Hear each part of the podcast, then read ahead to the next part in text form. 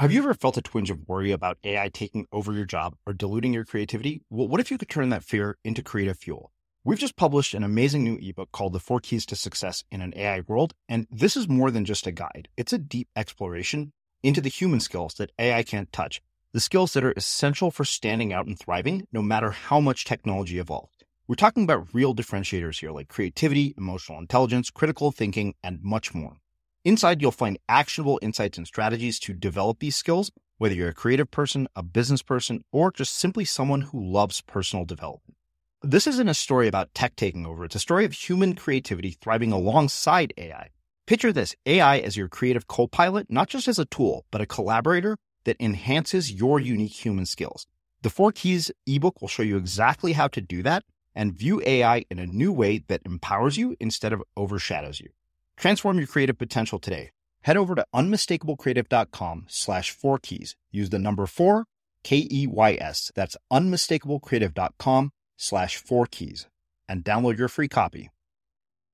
I think there is a trap in uh, these tools and a lot of the digital tools make it very easy to link between nodes and to connect them. And it's fun to do.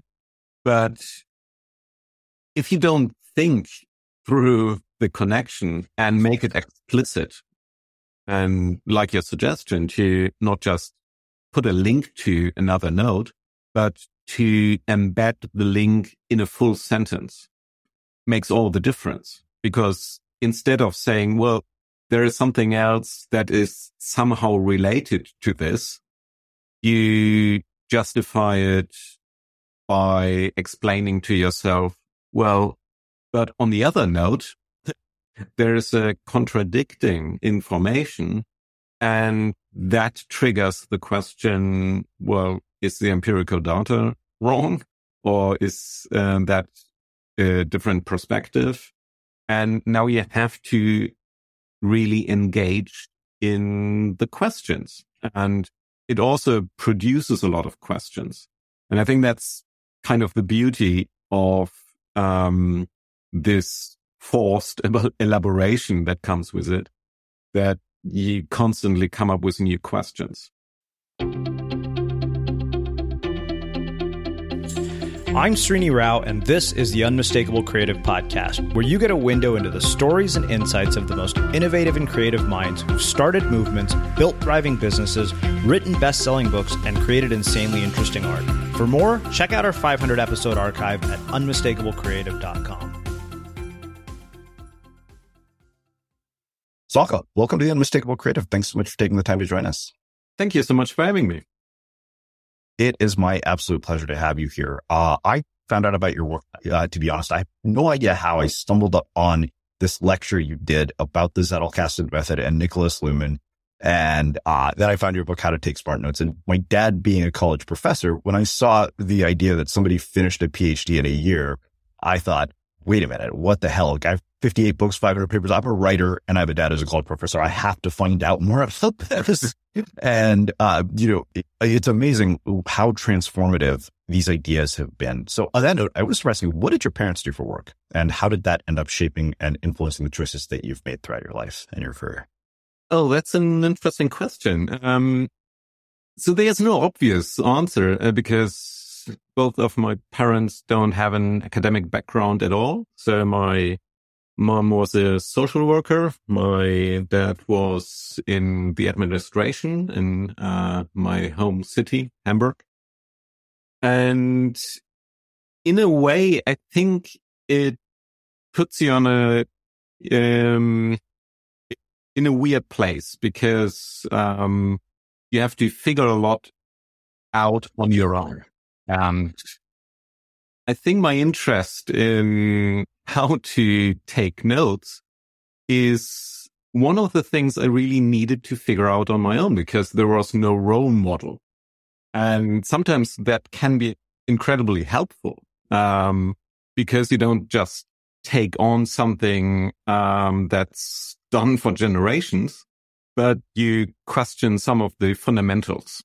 And I think, uh, note taking is certainly one of the fundamental skills um, you can have uh, in learning and teaching and academia and beyond. Um, but what my parents always um, passed on to me is that it's never a waste of time to read a book. And it's never a waste of money to buy books. So one thing that was absolutely clear is um, I can read as much as I like. And I think that's um, an enormous gift you can give your children. Yeah. Did your parents encourage you to pursue any particular career paths or any particular fields? Because I mean, I, you know, I alluded to this on the show before. Like, you know, you grew up in an Indian family, the narrative is doctor, lawyer, engineer. Those are your paths to a good life.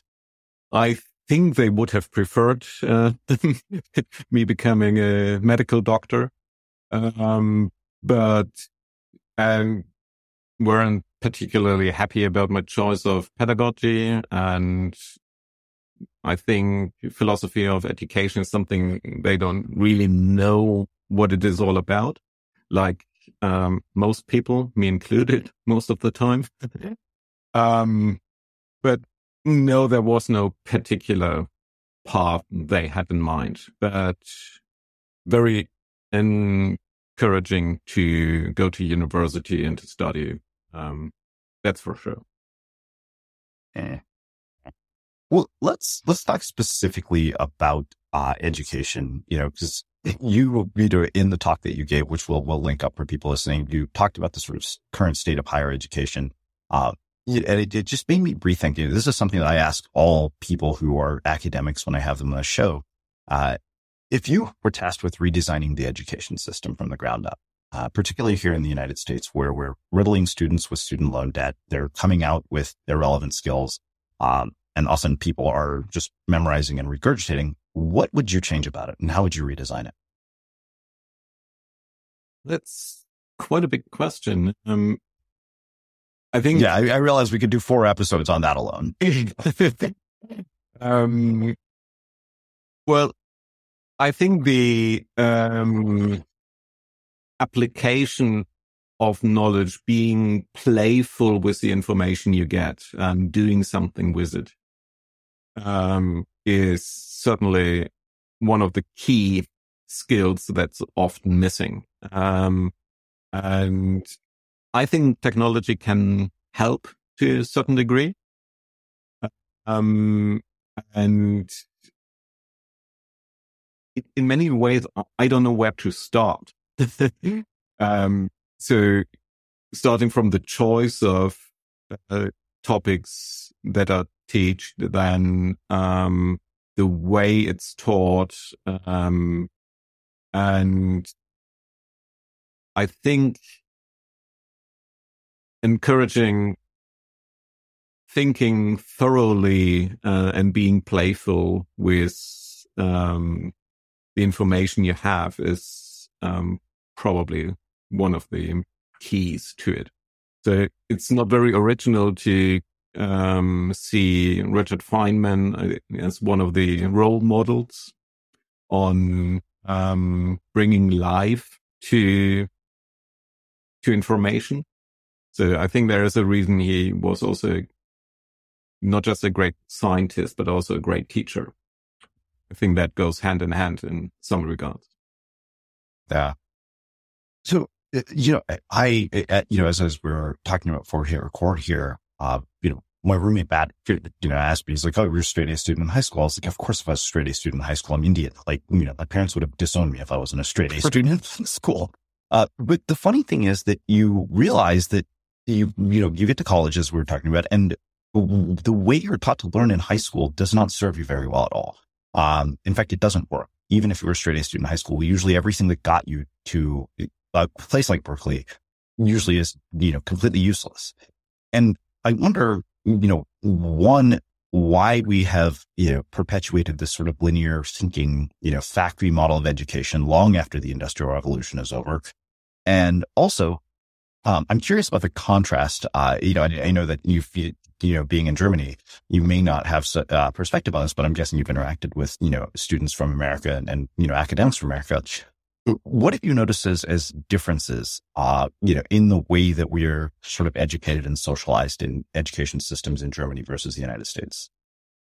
Um, I think the differences between universities within uh, the United States are much, much greater than between United States and Germany. Um, I think Germany is probably a little bit more um, homogeneous, uh, not vastly different uh, between universities in Germany, but all in all, more uh, um, on the middle ground. Um, I experienced two different systems because with the Bologna reform in Europe, it became much more modular and much more siloed. Um, so I studied under the old system, which came with a lot more freedom. And there is obviously an upside to that. Um, I felt very little restriction on um, what I can do and all the grades and examinations were more or less um, uh, a second thought. Um, that changed after the Bologna reform. So now the students I encounter um, when I teach are much more focused on um, the next exam, getting the credit point, um, feeling much less um, free in choosing what they learn. Um, and you can see it in the statistics as well. So one of the big reasons for the reform was to encourage uh, traveling uh, within Europe, changing universities, and that actually went down a lot.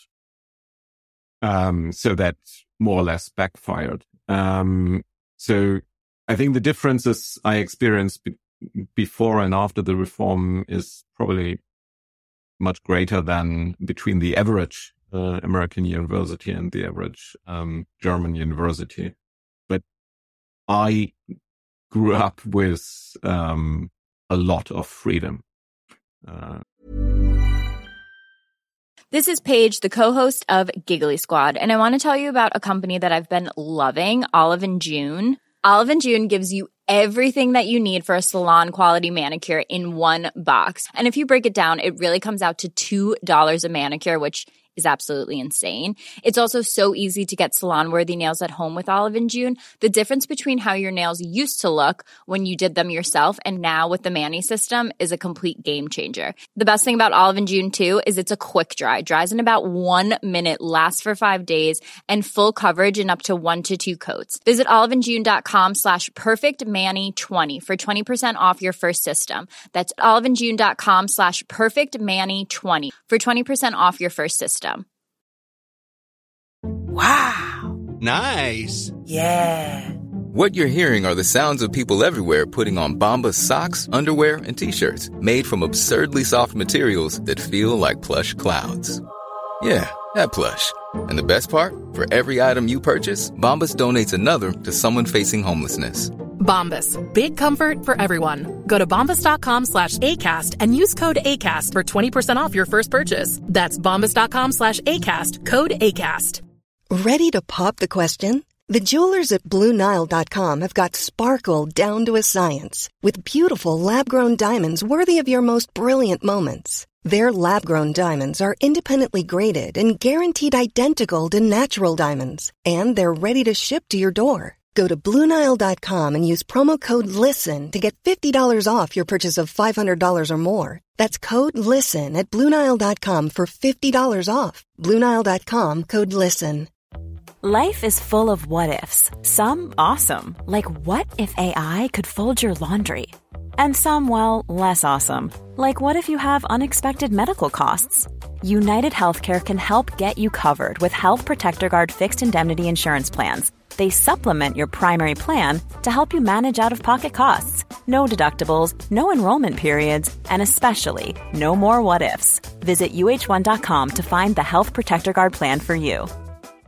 Many of us have those stubborn pounds that seem impossible to lose, no matter how good we eat or how hard we work out. My solution is PlushCare PlushCare is a leading telehealth provider with doctors who are there for you day and night to partner with you in your weight loss journey. They can prescribe FDA-approved weight loss medications like Wegovy and Zepbound for those who qualify. Plus, they accept most insurance plans. To get started, visit plushcare.com slash weight loss. That's plushcare.com slash weight loss. As creators, we're always on the move. Whether it's a live podcast event, a pop-up shop, or a workshop, we're constantly interacting with community, and that's where Tap to Pay on iPhone and Stripe comes in. Imagine this. You're at a live event, a listener loves your merch, or a participant wants to sign up for your course on the spot. With Tap to Pay on iPhone and Stripe, you can accept their payments right there and then, right from your iPhone so there's no extra hardware or no delays. Total game changer. It's not just for creators. Any business owner can do this. It's about making transactions smoother and much more personal, growing your business in your way. We've been using Stripe for our products and courses for a long time, and now with Tap to Pay on iPhone, you can take your business to the next level too. So visit stripe.com slash tap iPhone to learn more. Remember, folks, with Tap to Pay on iPhone and Stripe, your business is always at your fingertips.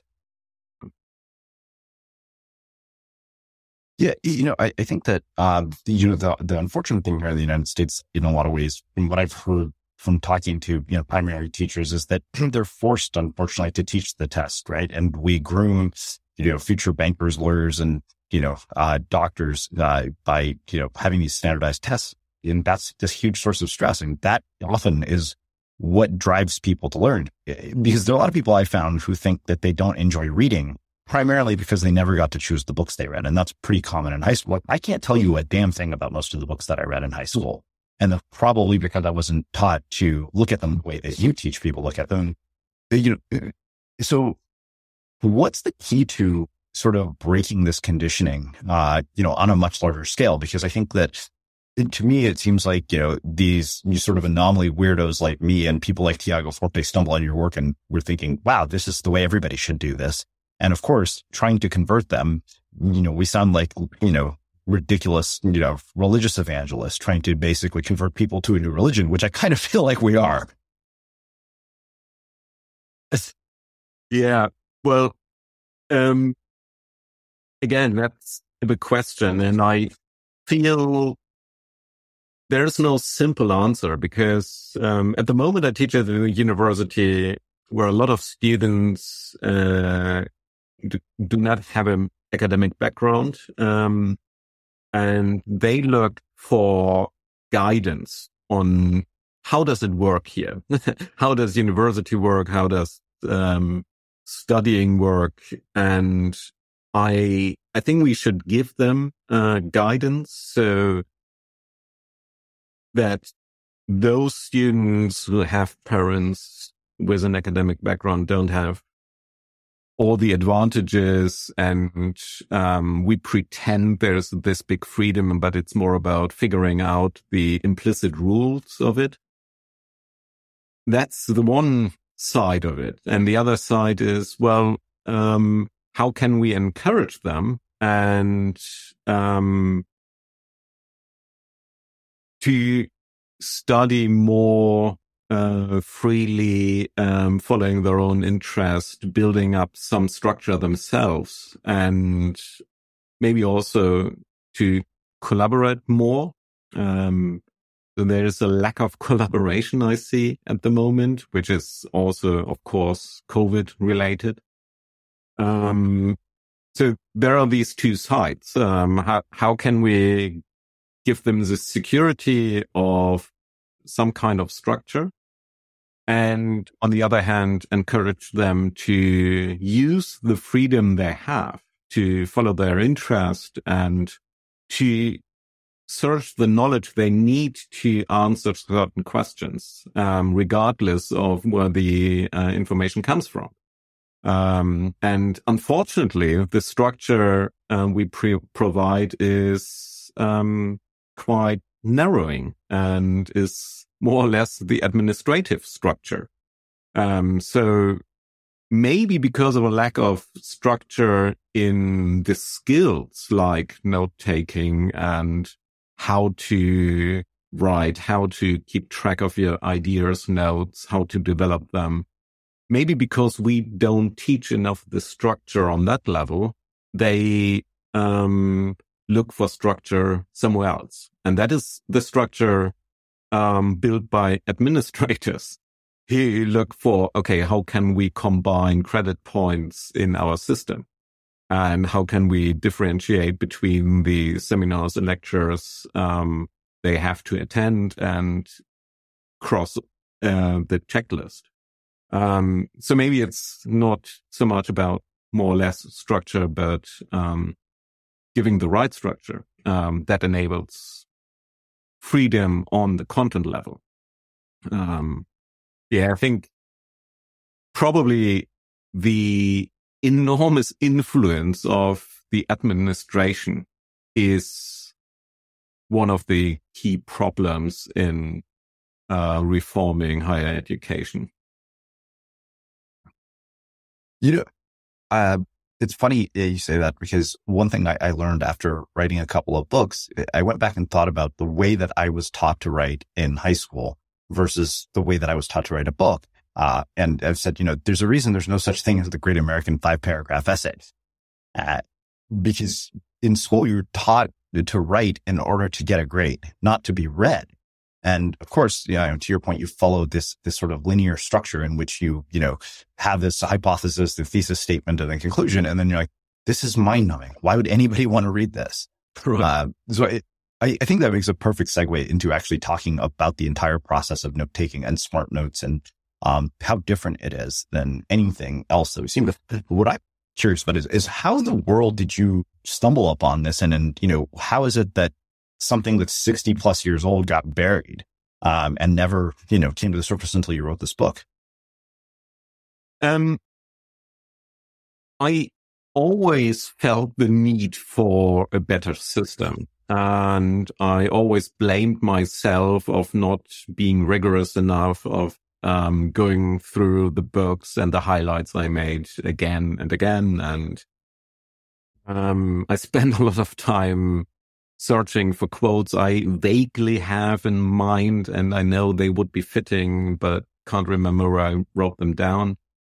And that certainly because I um, was very unstructured in my studies. So I was very curious about the neighboring disciplines and went to lectures far off the um, beaten track of my discipline. And so I gathered a lot of information from different places. So it was a setup that made the need for a better system obvious, uh, because the usual system I used as a young student, just collecting everything, um, I heard in one seminar or a lecture and then put it away together with other seminars from the same year uh, didn't really work. And then I became very much interested in Niklas Luhmann's theory of social systems. So that started with an interest in his work, not in his writing technique. That was more or less um, an anecdote um, people uh, in the field mentioned once in a while that there is this strange Zettelkasten somewhere in the his house, and um, it was more a curiosity, not something to be taken very seriously. And I think the theory of social system in itself kind of prepare you to detect the superiority of this system because it's all about building up complexity and finding ways to reduce that complexity. And it's about the evolution of ideas. It's about how insight can emerge out of chaos. And so there's a lot in the theory itself that is mirrored in the system. And I think when I realized that um, there might be more to the system than just um, a curious way of taking notes, um, it kind of fell into place. Um, so it made sense. And it also made sense because at the time I read a little bit more about, um, new insights from, uh, learning theories and, um, seeing learning not so much as storing information, but retrieving information that, uh, the key to understand learning is really to understand what forgetting is and what it means to be able to retrieve information um, when it's necessary and how to inhibit information when you don't need it. So I think in creative process, often you have this kind of chance that two or three things suddenly um, come in contact with each other and um, out of that, some kind of insight is born. And then it certainly started with me trying to explain to myself, why is it so fascinating to me? Why does it work? How did he actually work with that? And then it became more. Um, but what's interesting for me is in hindsight, how many parallels there are between the process of um, discovering um, the importance of the note taking system and how it's at the same time an example of the very note taking system itself and the parallels to the theory. And I think just describing it um, wouldn't really convince anyone. I think, um, yeah, it becomes more convincing because you understand the principles and ideas behind it. And, um, that's also what makes it fun because it has it, this path of discovery that comes with it. Mm, yeah. Well, yeah, no, it, it's funny because it's funny you say that because I was thinking about this. I was like, how the hell do we, you know, justify and explain this to people considering that it doesn't make a lot of sense until you see it and you put it into action yourself? Um, but you know, one of the, the things that you talk about is the importance of workflow. And you said that, you know, I, this really struck me. So that workflow is one of the greatest predictors of academic success. And I thought that was so true for, you know, professional success as well.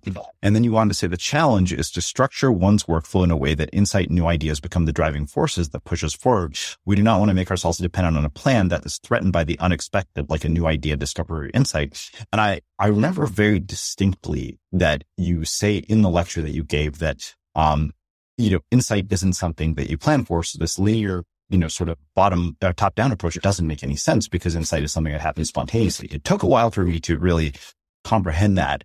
Um, can you, can you expand on what you mean by that? And then we'll get kind of into some of the tactical pieces of this.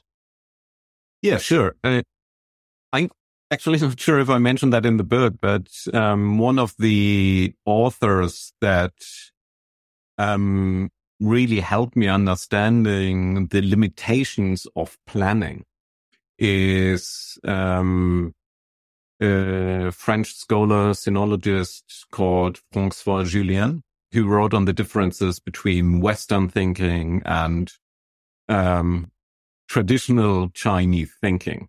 And he describes what he's trying to do is not describing how Chinese thinking works, but using the detour uh, of another old written uh, philosophy tradition to gain some outside perspective on what we take for granted and to distance ourselves a little bit from um, our way of thinking. And one of the key elements of Western thinking is this difference between um, planning and execution.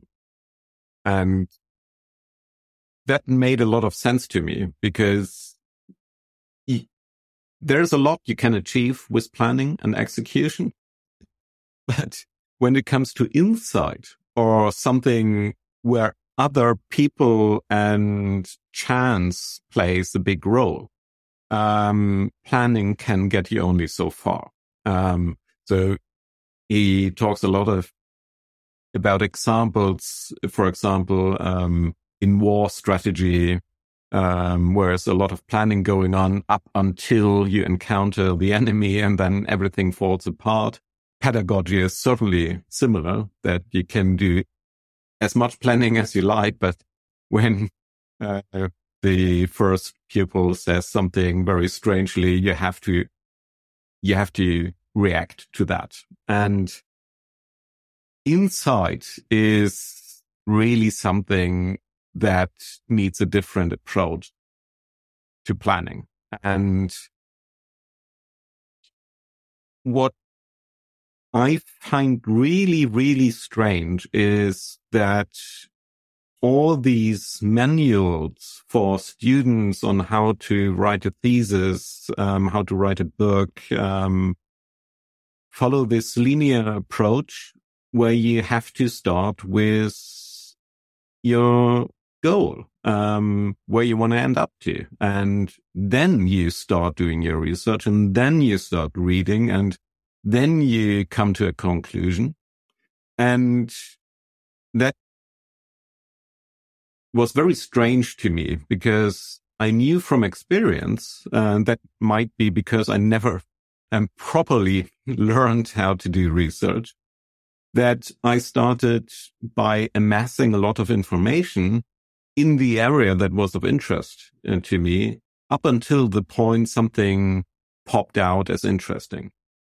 And as I was um, doing a lot of research on um, how to gain insight, um, I realized that a lot of the empirical studies on how in the laboratory uh, insight is generated very much resemble this intuitive process I followed by gathering a lot of information and then um, putting it somehow together and um, trying to figure out um, what's what the key issues are and letting in a way chance to help letting it fall into place uh, that this is much more adequate and you need to translate it into a workflow that um, allows you to build up some kind of critical mass of solid information, uh, something that you believe is true. And you don't start necessarily with everything I believe is untrue and what I want to disprove, but let's start with what we think is really true. And then we get to the point, um, maybe where we detect what's missing. And detecting what's missing requires a lot of information because you don't see what's missing if you only have a hypothesis and um, um, little information. So trying to get to a full picture first and then reaching the boundaries of your understanding. I think that is um, the approach I was trying to find a practical uh, solution for. This is Paige, the co-host of Giggly Squad, and I want to tell you about a company that I've been loving, Olive and June. Olive and June gives you everything that you need for a salon quality manicure in one box. And if you break it down, it really comes out to $2 a manicure, which is absolutely insane. It's also so easy to get salon worthy nails at home with Olive and June. The difference between how your nails used to look when you did them yourself and now with the Mani system is a complete game changer. The best thing about Olive and June too is it's a quick dry, dries in about one minute, lasts for five days, and full coverage in up to one to two coats. Visit oliveandjune.com slash perfect Mani 20 for 20% off your first system. That's oliveandjune.com slash perfect Mani 20 for 20% off your first system. If you thought the only way to get a more defined jawline with natural looking results was through surgery, think again. Juvederm Volux XC is a non surgical injectable gel filler that improves moderate to severe loss of jawline definition and can help you achieve natural looking results with little downtime. Even better, this improved definition lasts up to one year with optimal treatment. No maintenance required. Improve jawline definition for a smooth, sculpted look with Juvederm Volux XC. For important safety information and to find a licensed specialist, visit juvederm.com. That's J U V E D E R M.com. Not for people with severe allergic reactions, allergies to lidocaine, or the proteins used in Juvederm. Common side effects include injection site redness, swelling, pain, tenderness, firmness, lumps, bumps, bruising, discoloration, or itching. There's a risk of unintentional injection into a blood vessel, which can cause vision abnormalities, blindness, stroke, temporary scabs, or scarring. Talk to a licensed specialist to find out if it's right for you. Ever catch yourself eating the same flavorless dinner three days in a row? Dreaming of something better? Well, HelloFresh is your guilt free dream come true, baby. It's me, Keke Palmer. Let's wake up those taste buds with hot, juicy pecan crusted chicken or garlic butter shrimp scampi. Mm. Hello Fresh. Stop dreaming of all the delicious possibilities and dig in at HelloFresh.com. Let's get this dinner party started. Many of us have those stubborn pounds that seem impossible to lose, no matter how good we eat or how hard we work out. My solution is PlushCare. PlushCare is a leading telehealth provider with doctors who are there for you day and night to partner with you in your weight loss journey. They can prescribe FDA-approved weight loss medications like Wegovy and Zepbound for those who qualify. Plus, they accept most insurance plans. To get started, visit plushcare.com slash weight loss. That's plushcare.com slash weight loss. Life is full of awesome what ifs, and some not so much, like unexpected medical costs. That's why United Healthcare provides Health Protector Guard fixed indemnity insurance plans to supplement your primary plan and help manage out of pocket costs. Learn more at uh1.com. As creators, we're always on the move. Whether it's a live podcast event, a pop up shop, or a workshop, we're constantly interacting with community, and that's where Tap to Pay on iPhone and Stripe comes in. Imagine this you're at a live event, a listener loves your merch, or a participant wants to sign up for your course on the spot. With Tap to Pay on iPhone and Stripe, you can accept their payments right there and then, right from your iPhone, so there's no extra hardware or no delays. Total game changer. It's not just for creators, any business owner can do this. It's about making transactions smoother and much more personal, growing your business in your way. We've been using Stripe for our products and courses for a long time, and now with Tap to Pay on iPhone, you can take your business to the next level too. So visit stripe.com slash tap iPhone to learn more. Remember, folks, with Tap to Pay on iPhone and Stripe, your business is always at your fingertips. If that makes sense. Yeah. No, it, it absolutely does. Uh, you know, it, it's funny because uh, I think, you know, to your point earlier, uh, you know, for people listening to this, they might be thinking, well, what am I supposed to do with this? But tell them about Luhmann's productivity and then we'll actually get into the, the system itself. Because like, like I said, the minute I read that, I was immediately intrigued and I said, okay, I have to know how to do this. Sure. So, um, I think the, uh, one of the key, um, elements is that you have a strong filter process and uh, distinguish between different types of notes. Um, so this kind of notes which are more uh, a reminder of what you have in your head. And I think we all know these kind of notes. We jot them down quickly. And after a few days, um, a few hours for me, I don't really understand anymore what I meant with that, or, or it kind of loses the significance.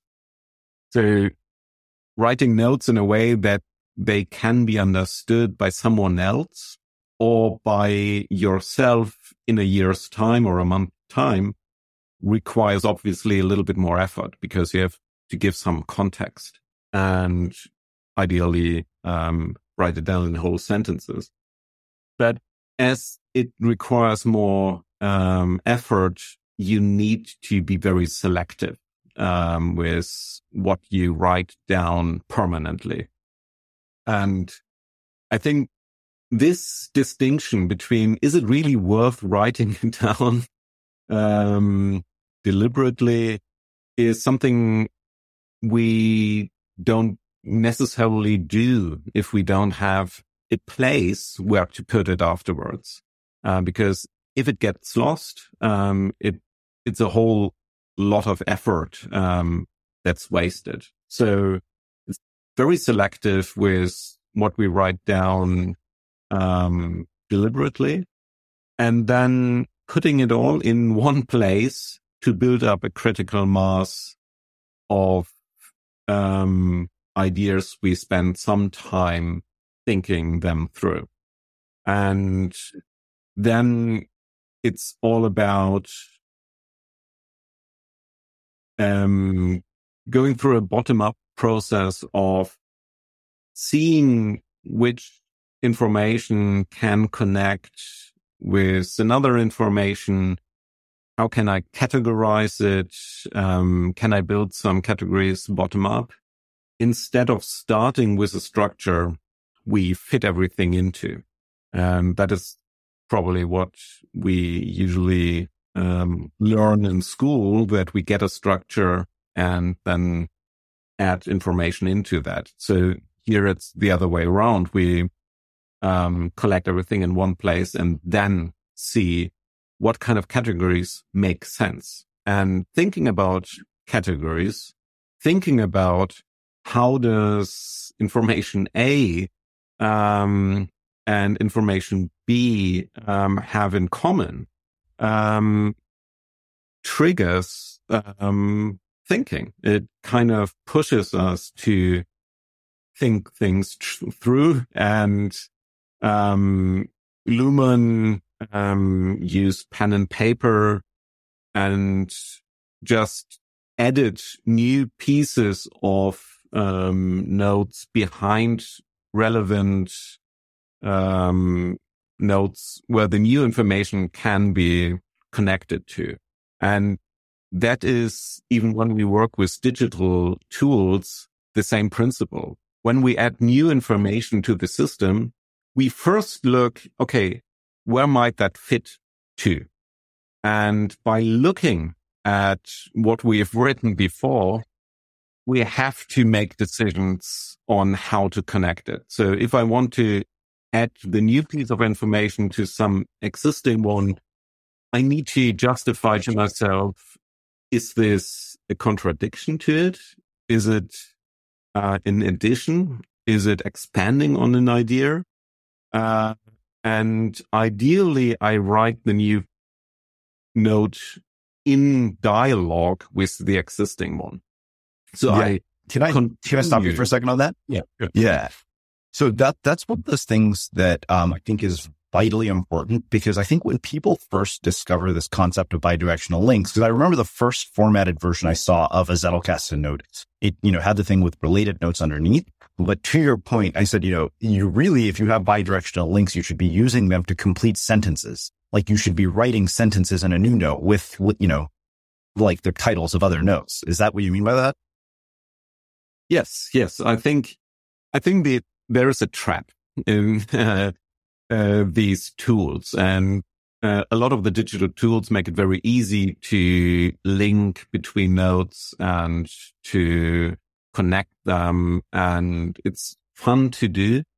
But if you don't think through the connection and make it explicit, um, and like your suggestion to not just put a link to another node, but to embed the link in a full sentence, um, makes all the difference because instead of saying, well, there is something else that is somehow related to this. You justify it by explaining to yourself, well, but on the other note, um, there is a contradicting information and that triggers the question, well, um, is the empirical data wrong or is um, that a different perspective? And now you have to really engage in the questions. And it also produces a lot of questions.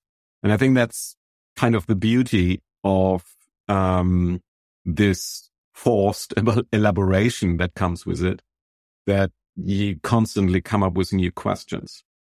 Yeah. I mean, I noticed the amount, I, I mean, I, what I said was this was literally the key to never experiencing writer's block again.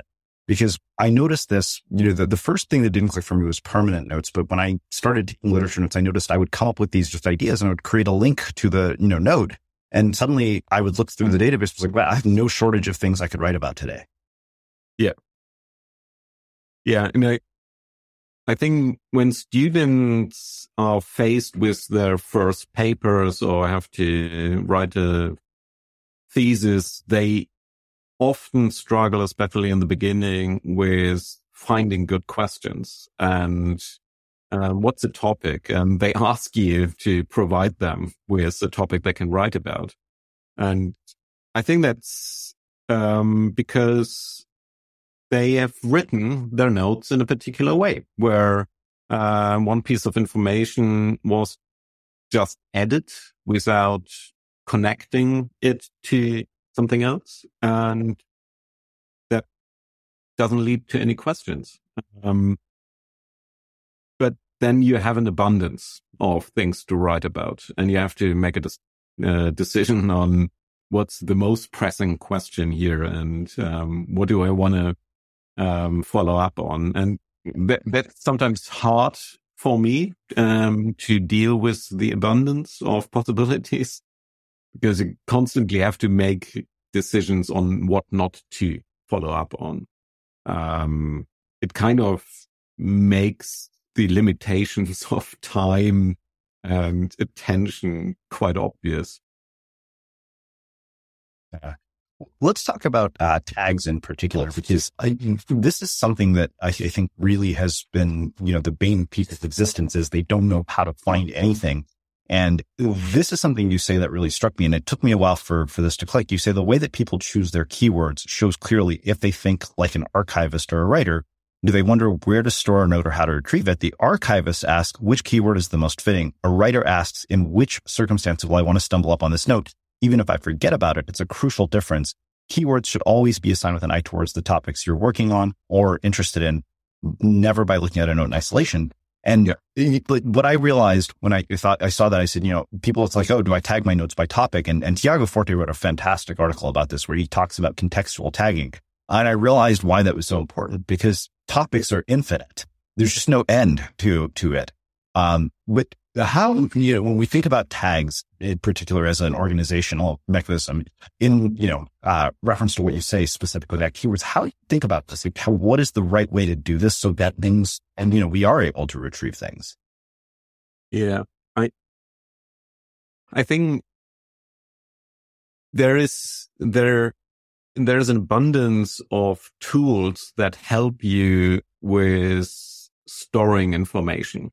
Um, the offline readers, uh, Instapaper, uh, Pocket, um, Readwise, etc. They all help you to get information into your system, and you can add tags to somehow make it easier to find them again. But that doesn't really require cognitive effort. And the moment you have to connect it with existing knowledge or put it in the place you think you will need it, um, you suddenly feel um, the need to put effort into it. And I think effort is a good indicator if you're doing it right or wrong. If it doesn't feel like you need effort, you probably do it wrong. Yeah. I, that was one of the first comments I got from a YouTube video I made about this. Somebody said, this seems like a lot of effort. And I said, mm. yes, it is, but the payoff, the pay, it is. I mean, but the funny thing is it, it's like, you know, compound interest. It, it, when it finally pays off, it pays off big. Yeah. And, and you can look at it from the other side and the other side is the perspective of the writer. So does my action now bring a publication closer to the finish line. And it does it when I add in my manuscript a new paragraph. It does it when I link from the um, uh, from the notes I collect for a manuscript another note, which is meaningful and um, adds to the rough draft I'm outlining. But if I tag an article and collect it, read it, find it interesting, and do nothing else with it, it doesn't add anything to the uh, project I'm supposed to work on. So I think it's very much an illusion of putting less effort into it because you do put less effort into it, but you also put no effort into um, getting closer to the finish line. Um, so if you spend a lot of time collecting articles from the internet, tagging them, and none of that brings you closer to a finished manuscript um, or insight or whatever um, your goal is, then it's not more efficient. It's less efficient. And yeah, it's really about, okay, thinking, how does what I read contribute to my understanding of something I decided deliberately to work on. And that helps you also to um, improve the filters um, you use to make a decision on what to read and what to dive into and etc. Wait, yeah, I think for me, the, the other reason this had intrigued me so much was that, you know, I always jokingly said if I could take all the ideas from the books I've read and the people that I've interviewed on this show, I'd be a billionaire with six pack abs and a harem of supermodels. And I'm none of those things. So, you know, but the, the real thing that intrigued me was I said, you know, I have this encyclopedia of just information in my head from a thousand interviews. How do I access it in a way that's useful? And what I started to see was that if I did, you know, followed this process for, you know, the books I read, not only did I get more uh, from each book that I read, um, but it gave me tons of original ideas. And uh, the workflow, I think, is one of those things that, um, like you say, you know, people almost have to see it in action. Uh, it took me creating a course about this before it all connected. And when I got to the final module, I thought, wait a minute, I just wrote a 10,000 word article and laid the foundation for it in 10 minutes. Right we'll wrap this up with like a very concrete example. So let's just say somebody is reading a book, maybe your book. You know, step by step, can you walk us through what they should be doing versus what they've probably been doing? Actually, I wouldn't start with reading. Um, I okay. know I started with reading in the book, but I um, now noticed from feedback and also coaching a lot of people that I might have overemphasized the um, process of taking information into this system. And um, the bottom up approach of building structure out of a critical mass, which is um, certainly the big difference to the usual way of taking notes. But equally important is to acknowledge that we never start from scratch. We always already have some kind of structure in our head. So what I really would recommend to do when you set up your system in the beginning is to write down what are the topics you think about and you want to continue to work on and how would you structure that? So um, I have a page where I have an overview of everything I'm working on, thinking about. And that is a kind of skeleton where I can then add new pieces of information to.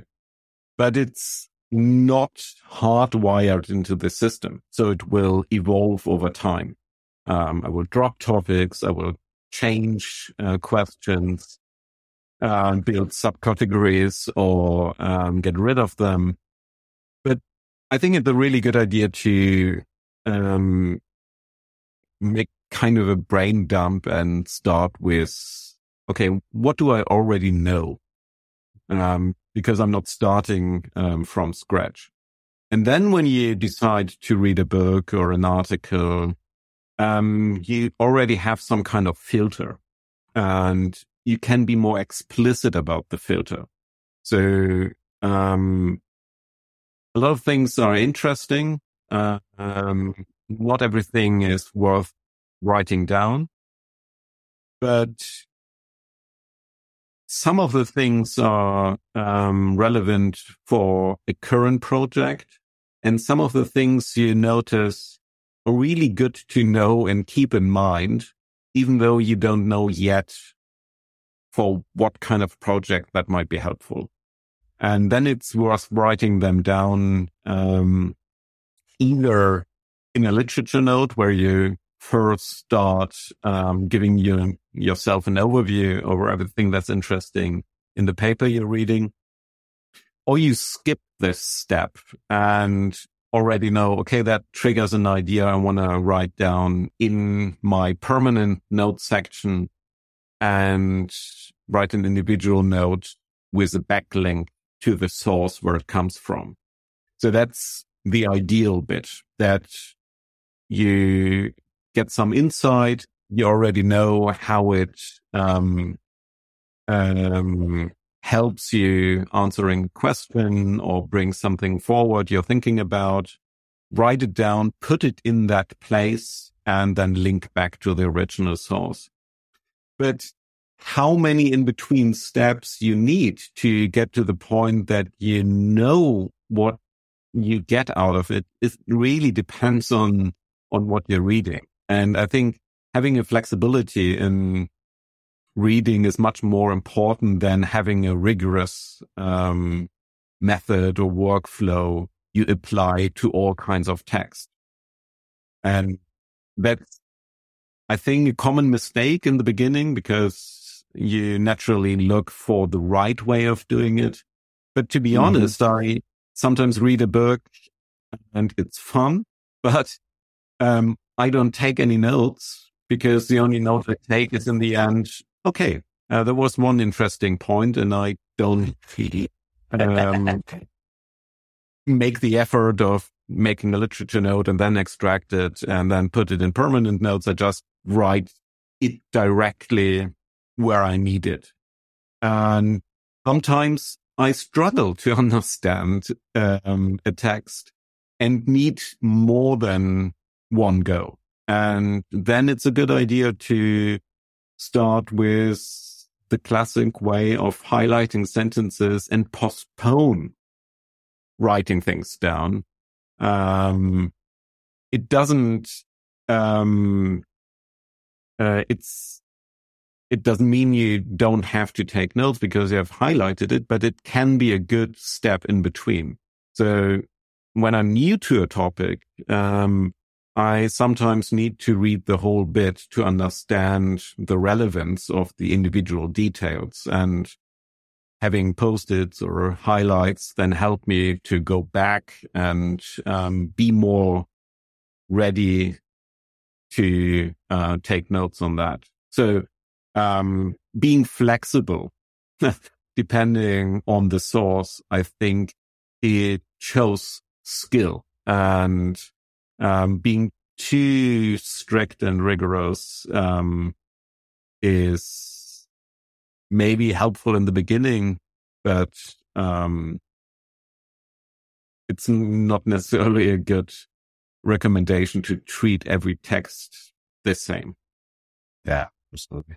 So this this is just what a question of, of morbid curiosity because I was you know was talking to my dad from last night. You know, we were I was having letting him know that I was going to be interviewing you, and I asked him uh, about completing a PhD thesis. Uh, and, you know, when I mentioned Luhmann, you know, completed a PhD in a year, he said, that's ludicrous. Nobody can do that. But that's because he's a scientist. So I, I'm curious is, um, you know, he works in a, a, field where there's a lot of experimentation required.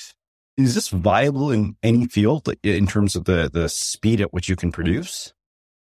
Um, I'm always a bit hesitant to talk about disciplines I don't know much about. Um, so Luhmann as a sociologist uh, was maybe ideally fitted for this system because uh, his topic was society. So basically everything.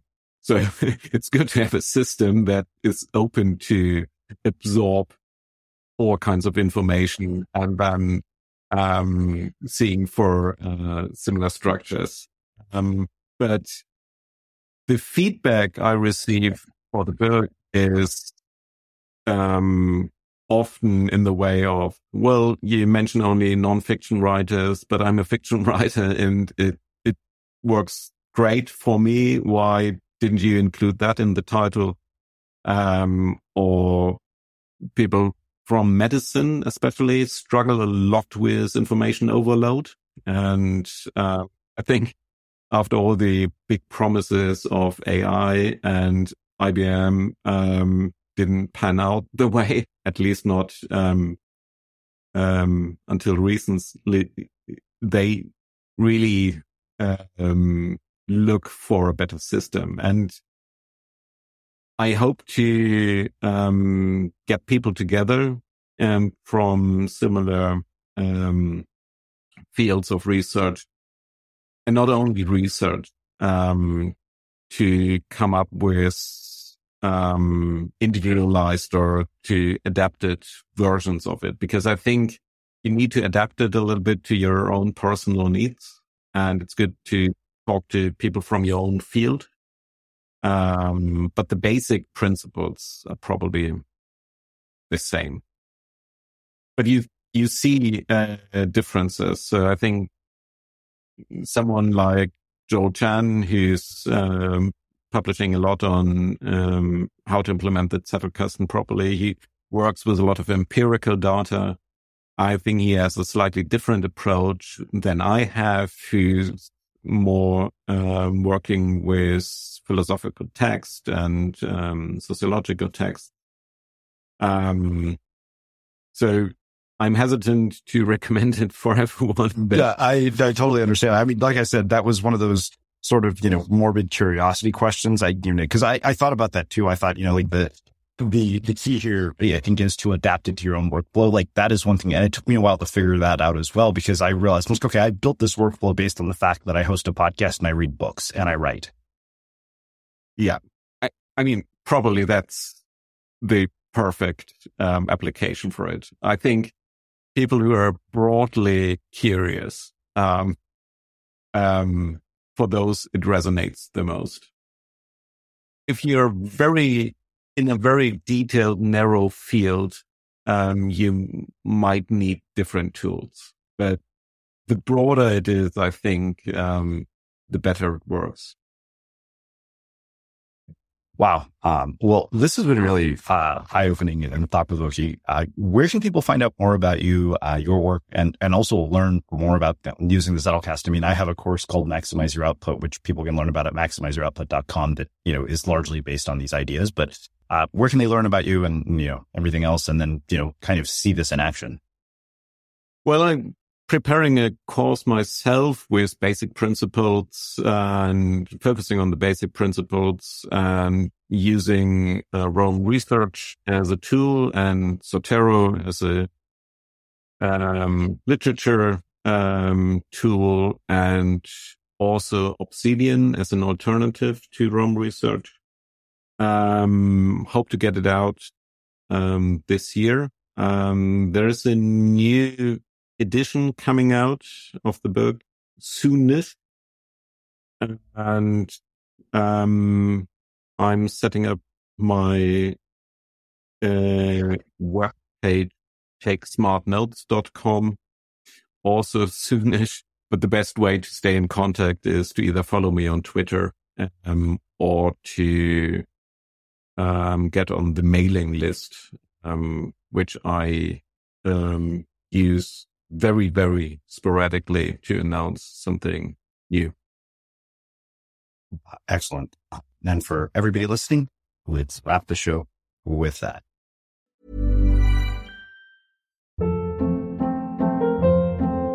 Hold up. What was that? Boring. No flavor. That was as bad as those leftovers you ate all week. Keke Palmer here, and it's time to say hello to something fresh and guilt-free. Hello Fresh. Jazz up dinner with pecan-crusted chicken or garlic butter shrimp scampi. Now that's music to my mouth. Hello Fresh. Let's get this dinner party started. Discover all the delicious possibilities at hellofresh.com.